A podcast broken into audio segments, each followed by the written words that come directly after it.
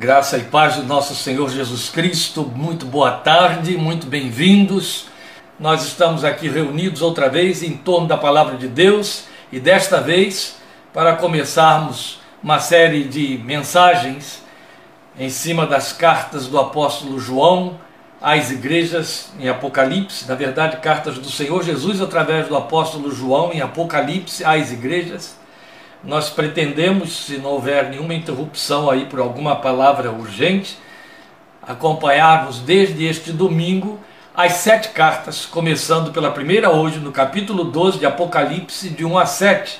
Meus amados irmãos, hoje nós vamos então começar esta série de mensagens, sete mensagens nas cartas do Senhor Jesus às igrejas em Apocalipse, ou eu gosto de dizer, como falaremos mais uma vez hoje aqui, a carta do Senhor Jesus à sua igreja através do livro de Apocalipse. Então estaremos lendo agora, neste momento, capítulo 12, versículos 1 a 7. Depois estaremos orando e falando com Deus para que este seja um tempo de graça na sua presença. Então nos acompanhe, por favor, na leitura. É muito importante eu lembrar a você, na leitura destes textos, mais do que de quaisquer outros, mesmo aqueles que estamos abordando nas quartas-feiras com o nosso Minuta, estamos em Apocalipse, Filipenses, chegando ao final de Filipenses, mais do que em qualquer outro texto em Apocalipse. É importante que eu informe a você que a versão de que estou me servindo é a nova versão internacional, porque os aplicativos são um pouco mais diferenciados do que as outras versões. Você vai perceber isso já nessa leitura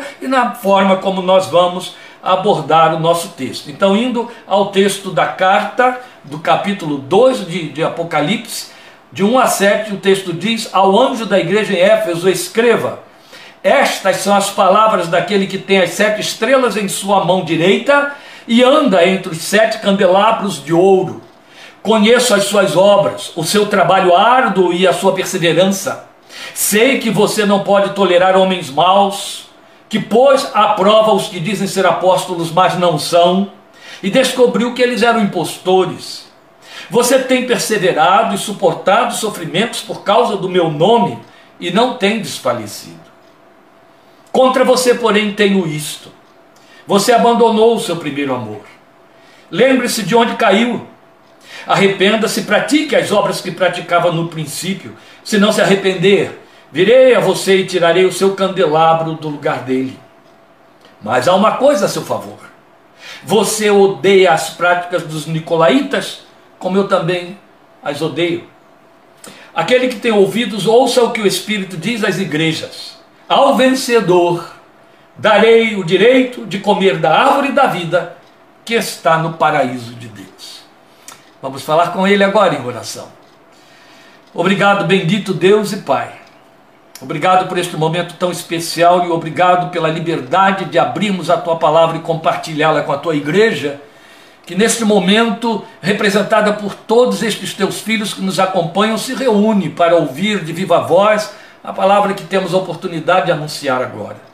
Para isso contamos tanto com a graça, o agir, o operar e o poder do Espírito Santo de Deus que inspirou esta palavra, que ditou esta carta toda do Apocalipse, que editou este bilhete dentro da carta à igreja de Éfeso, para nós, através do endereço da igreja de Éfeso, Pedimos que nos abras os olhos espirituais, que nos abras os olhos do entendimento, que nos abras os olhos do coração, sensibilizando para receber as palavras desta carta de maneira que ela nos fale de perto, que o Senhor possa segredar aos nossos ouvidos aquilo que está no teu coração, que sempre esteve no teu coração, pelo que estas palavras foram ditadas àquele teu servo, registradas e aí chegaram até nós hoje. Meu Deus, que elas não apenas sejam contemporanizadas, mas que elas possam encontrar lugar em nossos corações para nos mover adiante pelos dias que virão segundo suas orientações máximas, por amor de Jesus. É a palavra de Deus. E é assim que nós a recebemos e cremos como palavra de Deus, acreditando firmemente, crendo firmemente que o Senhor nela nos fala. E queremos te ouvir a voz. Por isso fala conosco. Não somente agora, não somente nesta abordagem que acabamos de ler do capítulo 2 de Apocalipse de 1 a 7, mas no que mais virá nos dias que virão, segundo o teu santo propósito. Em nome de teu filho Jesus, rogamos, dá-nos corações sábios para ouvirmos, para lermos, para guardarmos as palavras desta profecia em nome por amor do Senhor Jesus. Amém. Amém, meus queridos.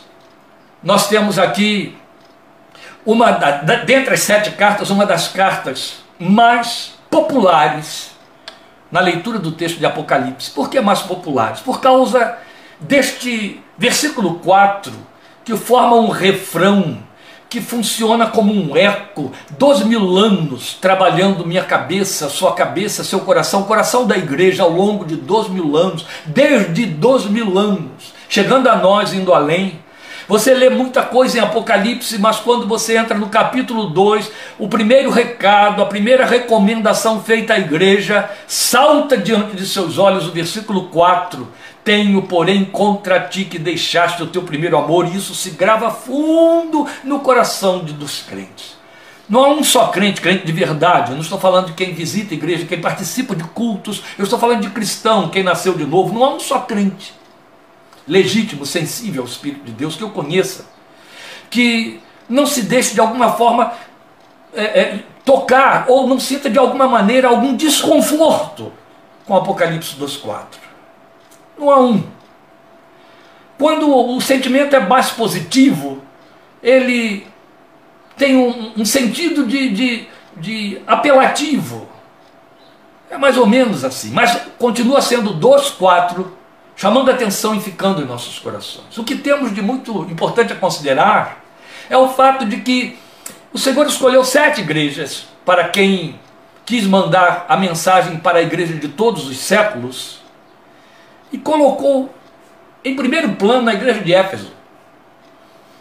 Ele poderia ter colocado no meio, como fez com a igreja de Sardes. Ele poderia ter colocado no fim, como fez com a igreja de Laodiceia.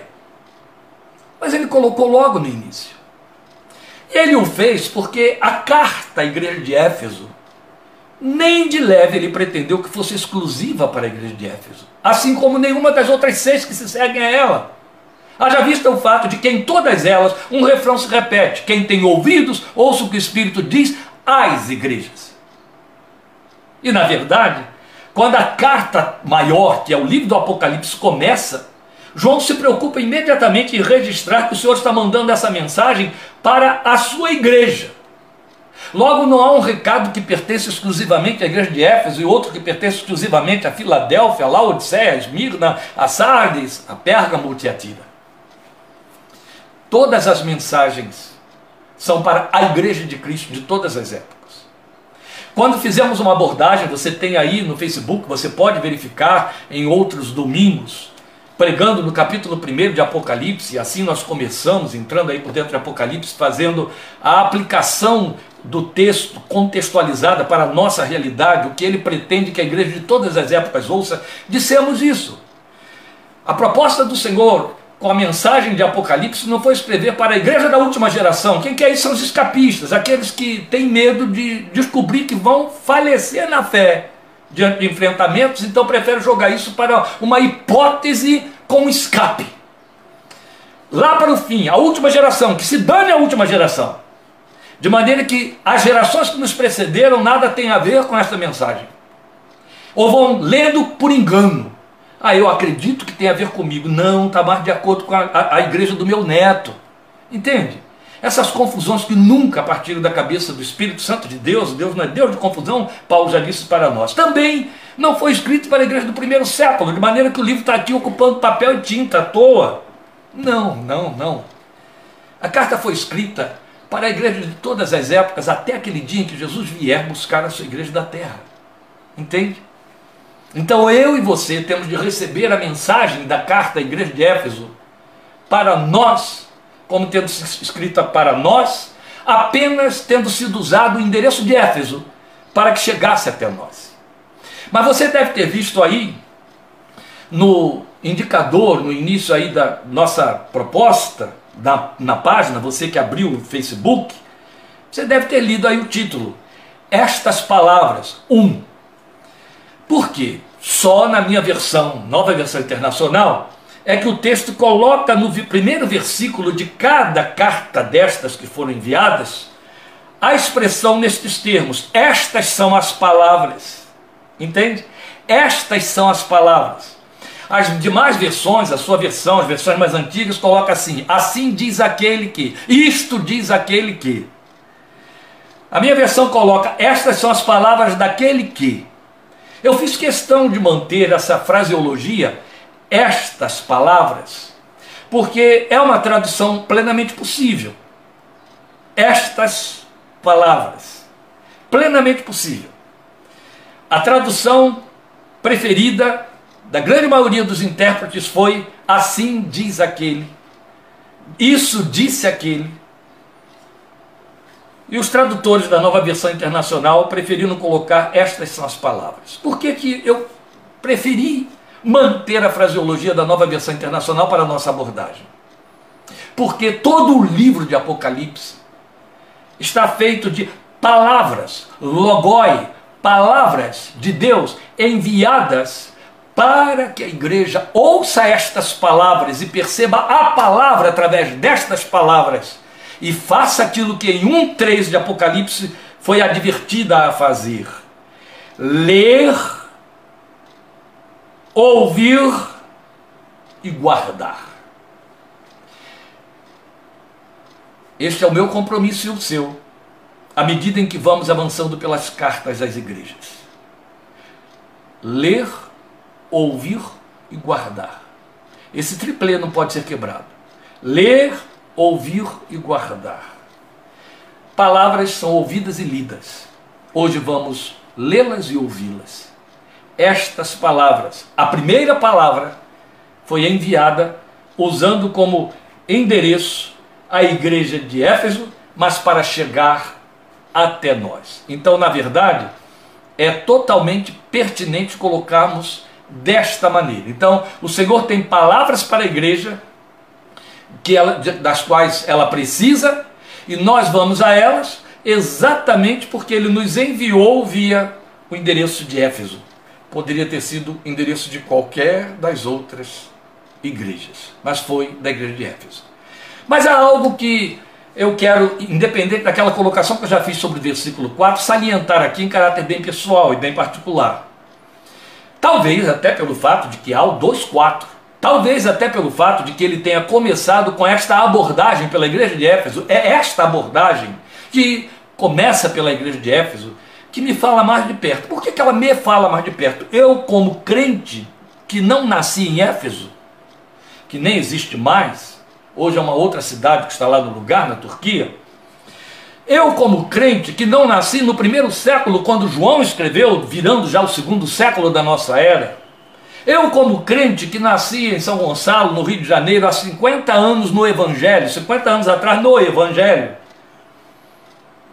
eu me vejo aqui. Eu, como pastor nesta geração, crente pastor, pastor crente, eu me vejo aqui. Eu olho para esta carta e ela parece que tem tudo a ver comigo e eu tenho tudo a ver com ela. Esta experiência pode também ser a sua.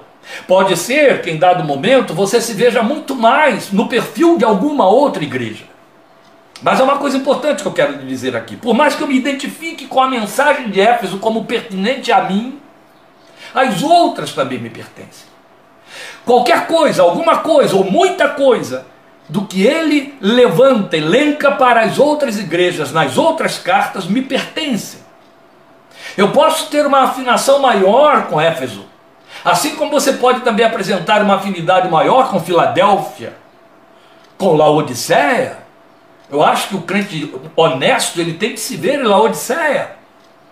E eu estou fazendo aqui um introito onde eu vou abordar bem pouco do, do, do, texto da carta, porque esse introito é necessário para alcançarmos em todas as outras cartas.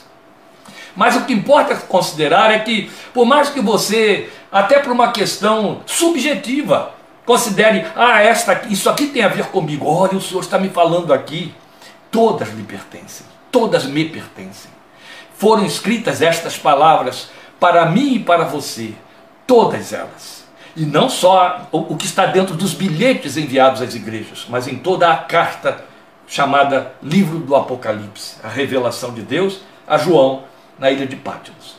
A outra coisa que eu quero considerar ainda antes de fazer a abordagem desta primeira palavra, estas palavras, a primeira delas, é o fato de que vale lembrar o que vimos no capítulo 1, quando estivemos meditando no que temos nele, está aí na sua, nas gravações aí, lá no YouTube, é, o fato de que nós o vimos, vimos João declarar que ele ouviu, é o versículo 20 do capítulo 1, no meio dos candelabros. A igreja é o candelabro.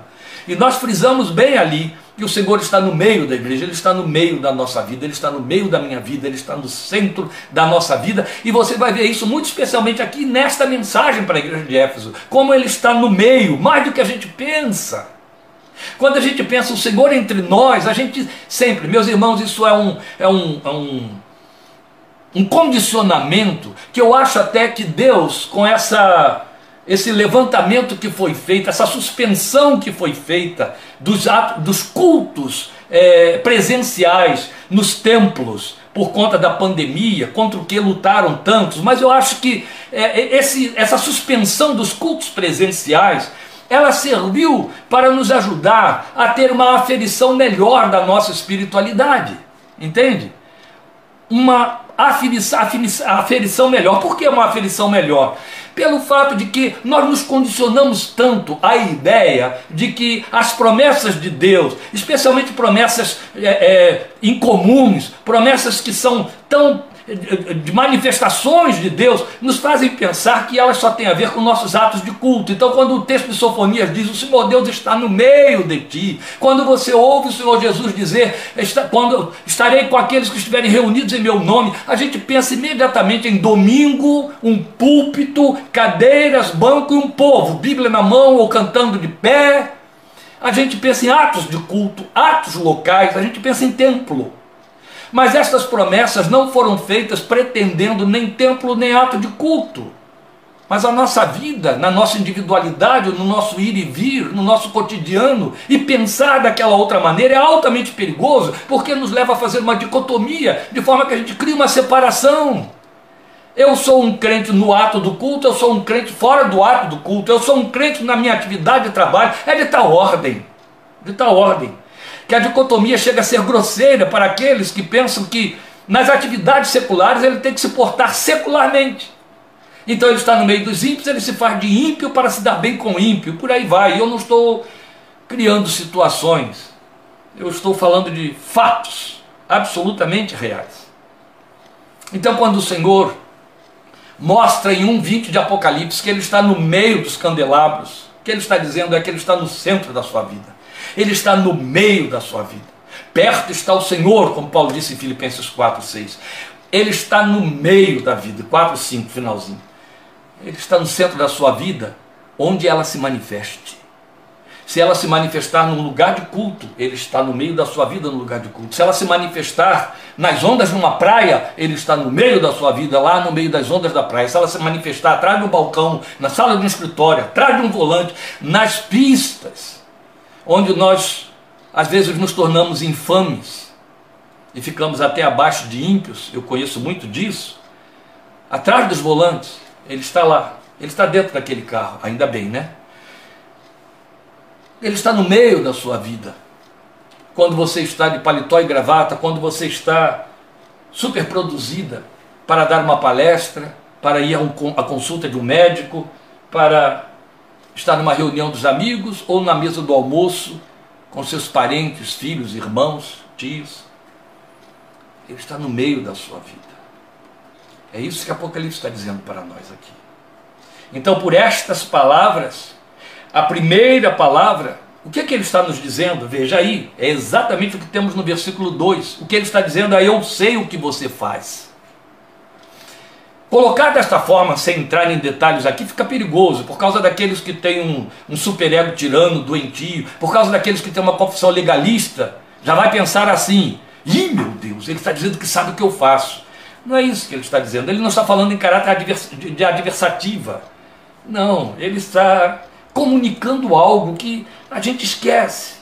Então, quando ele declara aí para a igreja no versículo 2: Conheço as suas obras, o seu trabalho árduo e a sua perseverança. Sei que você não pode tolerar homens maus, que pôs a prova os que dizem ser apóstolos, mas não são, e descobriu que eles eram impostores. Quando você lê isso, a primeira coisa, volta, volta à questão do condicionamento, você já se joga para dentro do culto, do, vale lembrar que o elemento primeiro para quem a carta chega é o pastor da igreja a quem o Senhor está se dirigindo.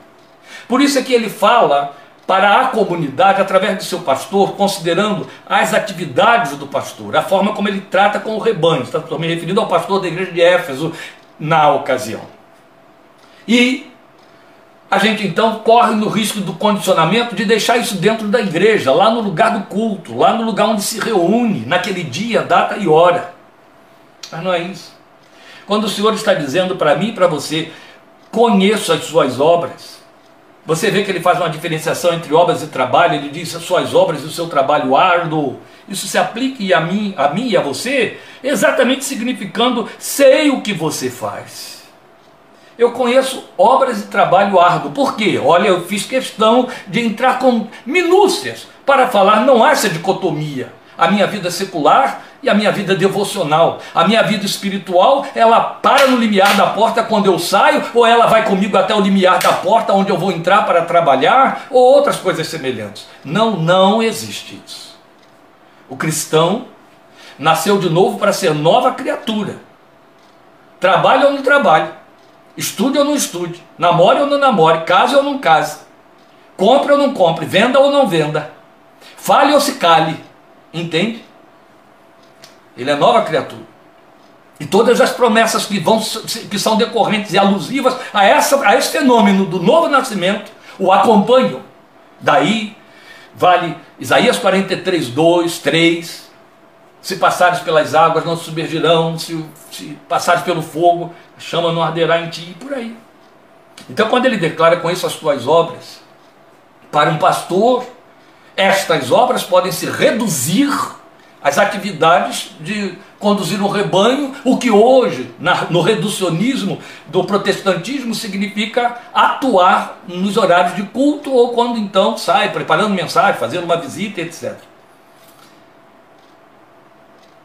Mas a mensagem é para mim e para você. E para esse pastor também, quando ele está fazendo outras coisas que não apenas trabalhando em prol do seu rebanho. Então, o que envolve as minhas obras, quando ele diz que sabe o que eu faço e ele declara conheço as suas obras, o que ele está dizendo para mim? Ele define o seu trabalho árduo. E aí é bom que se diga, amado irmão e amada irmã, que por trabalho árduo o que ele está mostrando para nós é que nosso trabalho vai ser sempre fruto do que o Deus eterno disse lá no Gênesis para o Adão decaído: No suor do teu rosto comerás o teu pão. Entende? Isso é trabalho árduo. Todo trabalho há de ser árduo, porque ele não é fruto gratificatório ou gratificante vivenciado no jardim do Éden. Não. Ele é a luta pela sobrevivência fora das portas do jardim, que é a realidade de todo ser humano. Então, nesta colocação aí, quando ele vai apresentar-se e dizer para a igreja: Eu conheço as tuas obras. Ele está apresentando para ela, inclusive aqui no contexto da carta, um dossiê de serviço que ele está aprovando. Então ele cita obras, trabalho e perseverança.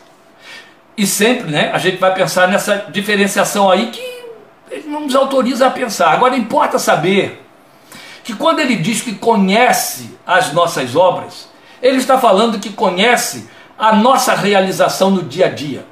Então, obras sugere o todo de nossas ações. E aí eu estou colocando isso entre aspas. Obras sugere. Por isso que eu não, não é, declinei o verbo a frase, o vocábulo obras, sugere o todo de nossas ações.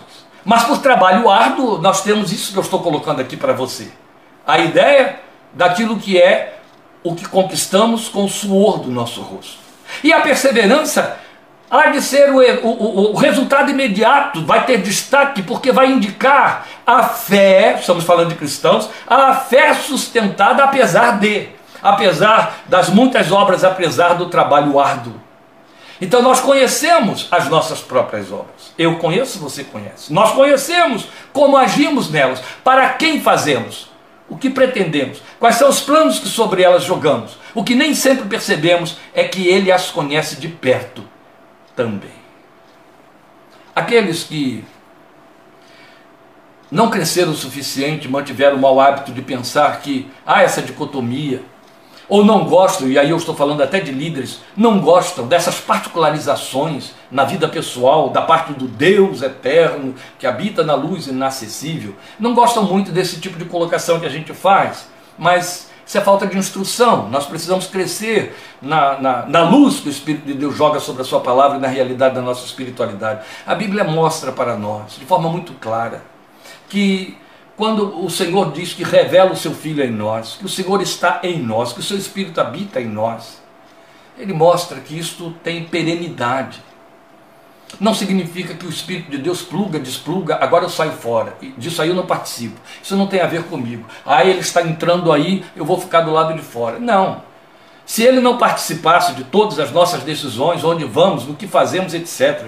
Se o Senhor só se envolvesse com a nossa vida nos momentos de adoração de louvor, não haveria lugar para aquele, aquela advertência: não dê lugar ao diabo e não entristeçais o Espírito Santo de Deus, no qual fostes selados. Não haveria lugar para a colocação que diz: não apaguem o Espírito. Não haveria lugar para a, a, a exortação do autor de Hebreus quando diz: vocês resistem ao Espírito Santo. Como Estevão falou, vocês resistem resistem ao Espírito Santo como seus pais, entende? Não haveria lugar.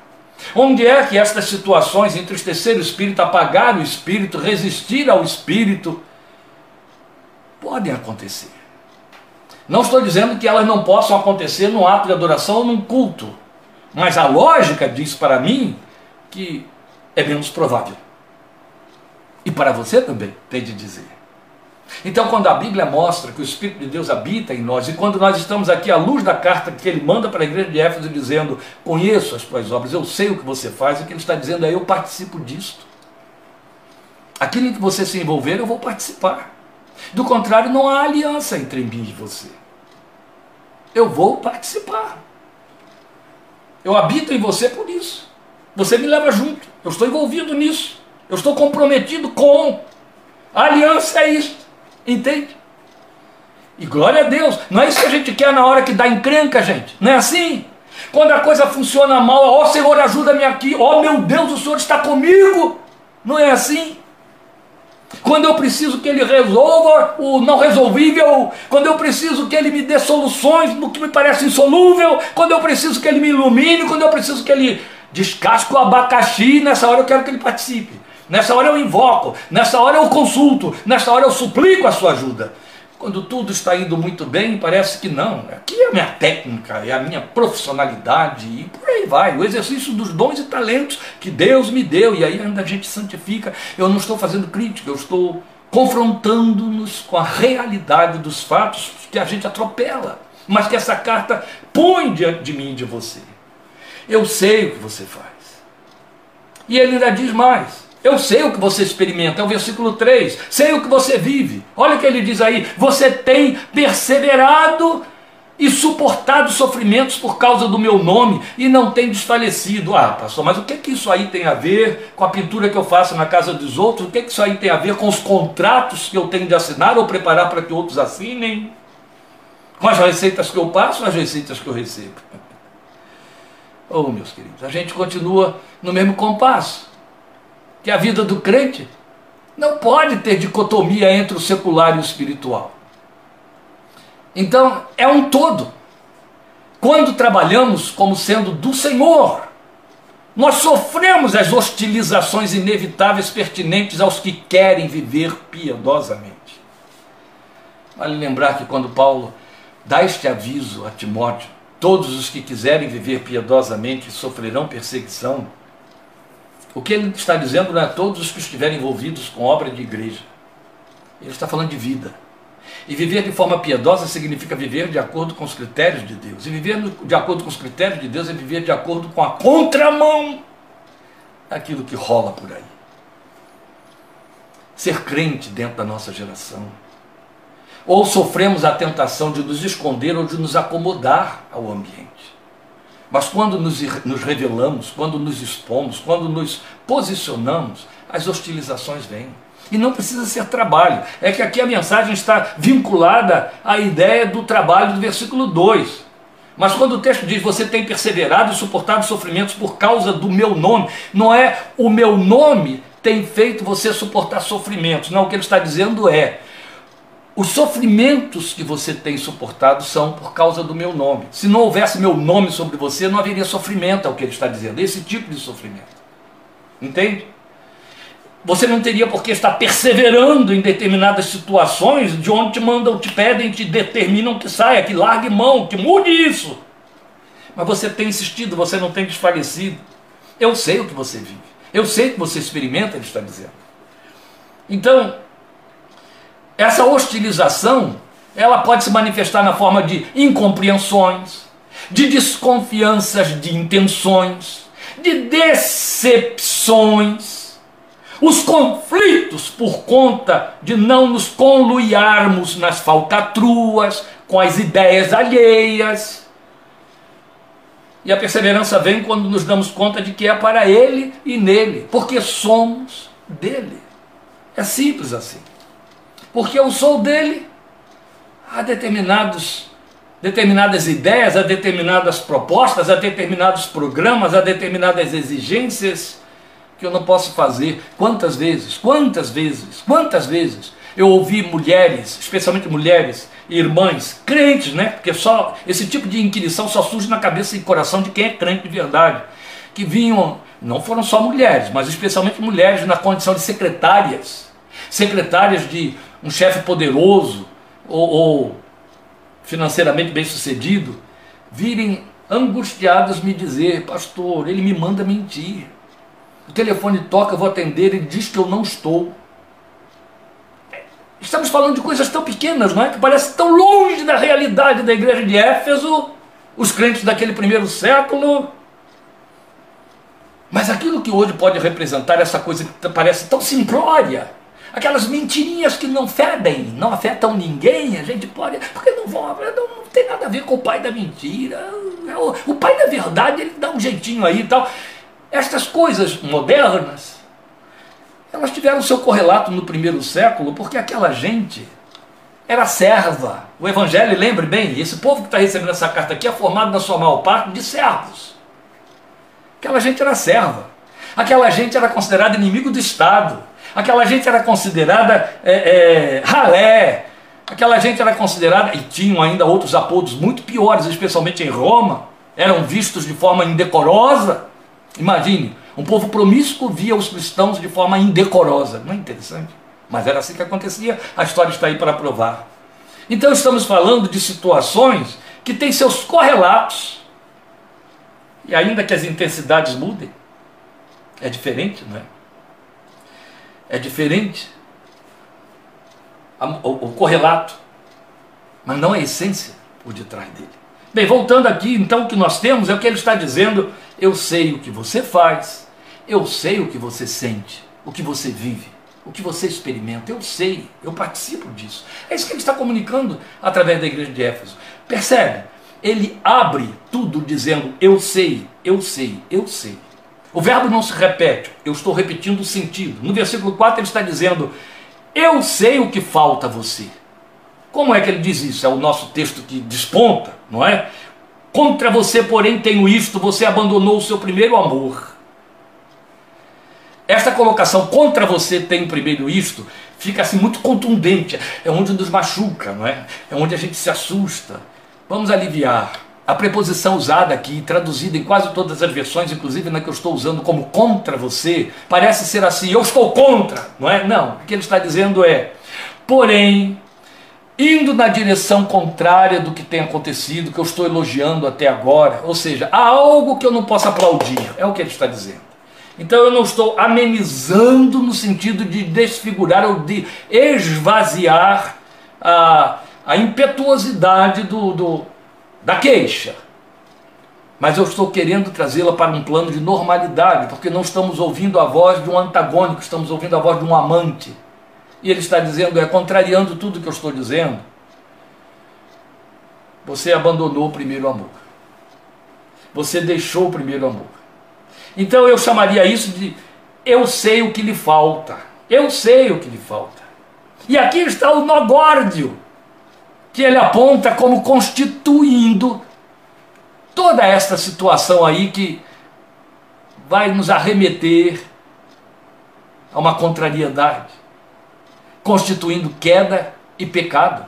Porque ele chamou de queda e de pecado. Mandou se arrepender e disse: Você caiu. É o momento em que houve uma transição do lugar dele para o nosso. Como é isso, pastor? Veja, se eu fosse fazer uma tradução literal de 2,4 no texto grego, eu teria dito assim: olha, contrariando o que eu venho dizendo, a isto, você esqueceu o seu amor, o primeiro.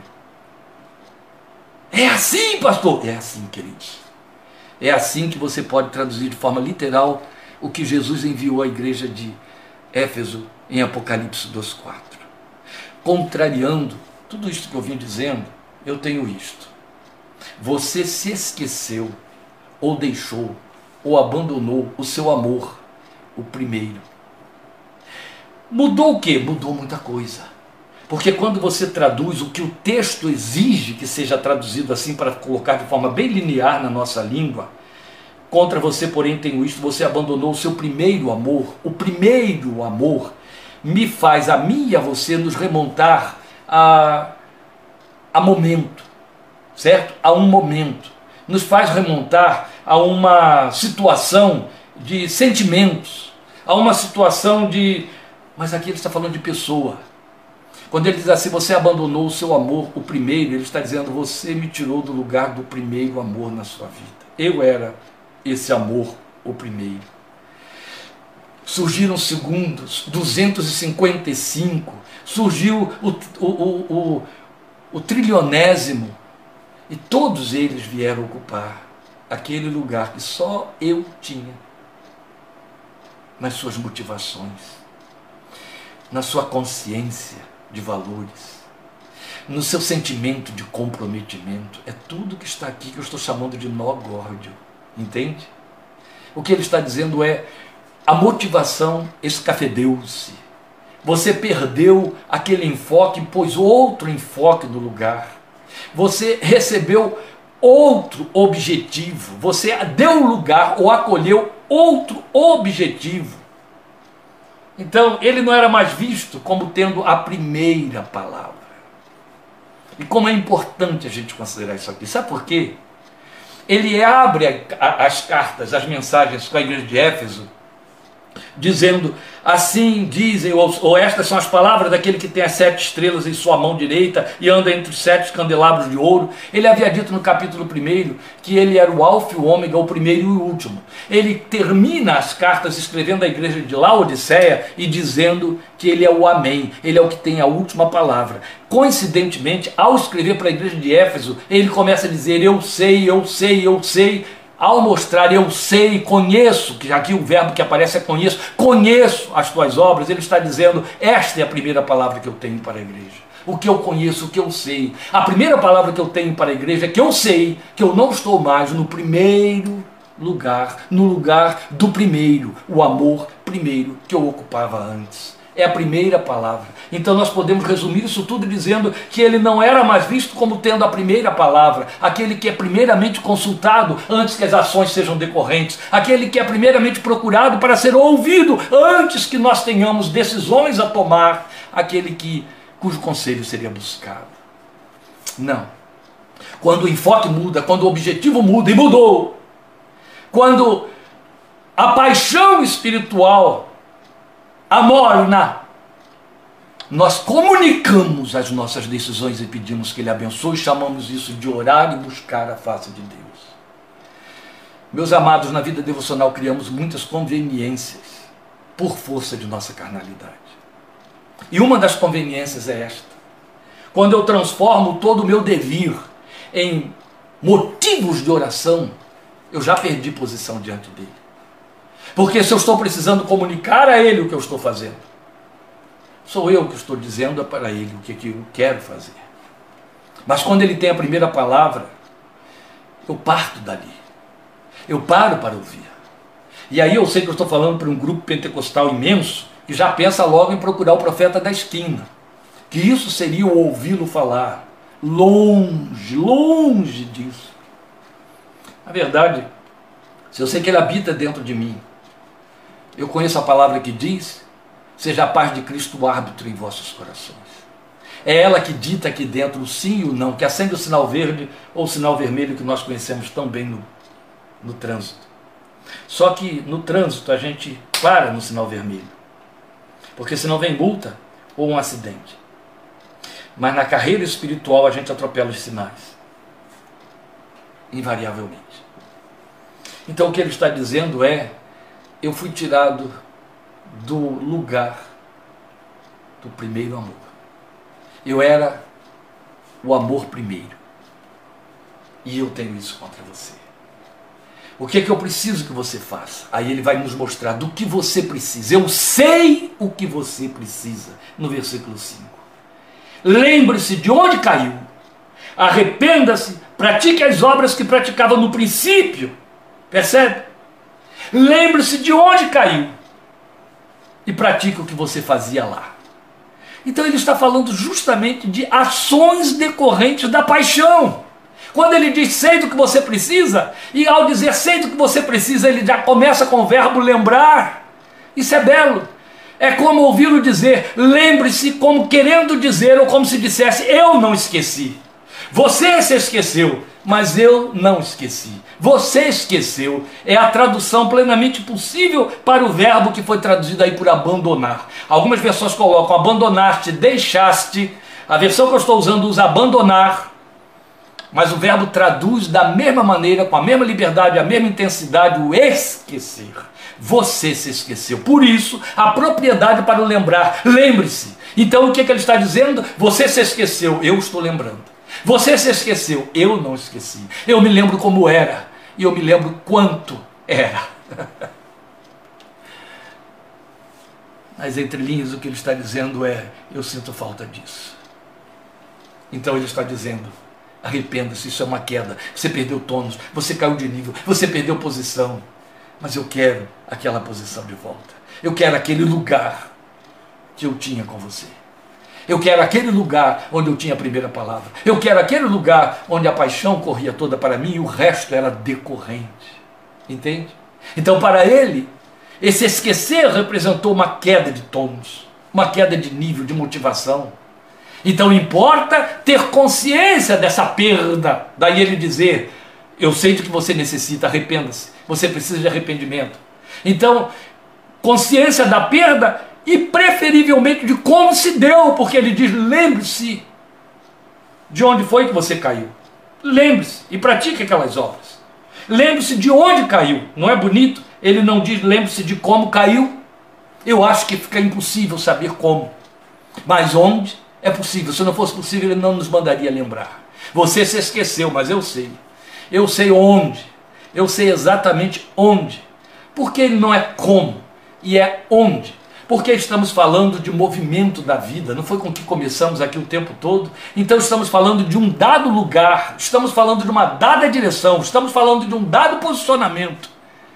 E já não pertencia mais a ele, e já não foi na direção dele, e já não foi mais motivado por ele, para ele, em direção a ele. Então talvez as obras oriundas dessa prioridade para ele fossem até menores no decurso da vida. Mas elas valiam mais. Por isso ele insiste, volte a elas. Como a dizer, faz tudo naquele lugar outra vez. Recomece. Eu poderia ter dito aqui agora, faz tudo do jeito que fazia antes. Mas eu disse que não era como, era onde. Lembre-se de onde caíste. Porque quando se fala de perda de paixão, meus irmãos, fala-se de perda de comunhão, perda de acessibilidade, perda de companheirismo, de envolvimento, de participação. É disso que estamos falando. Estamos falando de posições, joelhos na sua presença, coração voltado para Ele. Estamos falando de vida devocional plena. E aqui eu quero chamar a sua atenção para esse ponto porque ele é fundamentalmente importante, pois somos os filhos de um século que não nos permite ter tempo para Deus, nem para nós, quanto menos para o Senhor. E aí as desmotivações que nos esvaziam. Daí ele dizer: recomece, faça de novo. Por que começamos tudo isso dizendo que o versículo 4 salta para nossa mente, o nosso coração, salta para mim, salta para a minha mente e para o meu coração? Porque nós podemos não saber como foi que houve perda, mas sabemos onde se deu, podemos saber. Nós podemos lembrar muito bem de do, dos momentos que ocupávamos e as posições que ocupávamos diante dele, que não ocupamos mais hoje. Até mesmo nós, olhando para trás, nos apercebemos saudosistas, nos apercebemos entristecidos, inconformados, inquietos com a realidade do que estamos vivendo. Porque houve mecanização na forma de ir a Ele, de agir para Ele, na forma de adorar, na forma de servir. Isto representou queda aos seus olhos. Então é preciso se levantar, se reposicionar. Há uma palavra muito bonita de Deus em Ezequiel quando ele diz: Levanta-te e falarei contigo. Era como se Ezequiel, pense que Ezequiel estava dormindo quando Deus lhe falou, não. Era como se Ezequiel estivesse ocupando uma posição espiritual que não era adequada para ouvir a voz de Deus. E ele disse: Levante-se e falarei contigo. O que ele está dizendo para mim e para você através da igreja de Éfeso é: ponte em pé, fique em pé. Você está caído, e você está caído na posição para onde você foi e me deixou para trás. Se eu sou o que tem a primeira palavra, se eu sou aquele que ocupa o primeiro lugar, o teu amor, o primeiro, saiba que você deslocou a fonte. E se você deslocou a fonte, está explicado porque há tanta lágrima, há tanta aflição, há tanta ansiedade, há tanta inquietação, há tanto cansaço, há tanta perturbação espiritual, porque há tanta inquietação na alma, porque há tanta tristeza, porque há tanto pecado, porque há tanto, tanto, tanto. Entende? A fonte foi deslocada. E porque a fonte foi deslocada, as outras coisas ocuparam esse lugar e elas estão tentando dar conta, mas elas são só terrenas, temporais, carnais e não malignas. E o resultado nunca, nunca é excelente. Nunca é fruto de bênção que leve você a glorificar. Não. Porque se corremos para nós mesmos, morremos em nós mesmos. Meus queridos, acima de tudo, acabei de mandar essa mensagem aí para um grupo de pessoas hoje. Acima de tudo, temos que lembrar Romanos 14, 7 se vivemos para o Senhor, vivemos. A nossa vida, quer vivamos ou morramos, é do Senhor, no que fazemos e no que somos, como esposos, como cônjuges, como filhos, como amigos, como crentes, como trabalhadores, nós somos do Senhor e para o Senhor. Então, meus amados, quando ele chega para nós e diz: Olha, eu tenho falta daquele momento lá, aquele momento de comunhão, via de regra nos defendemos dizendo assim: Senhor, eu tinha tempo. Senhor, eu estava menos comprometido.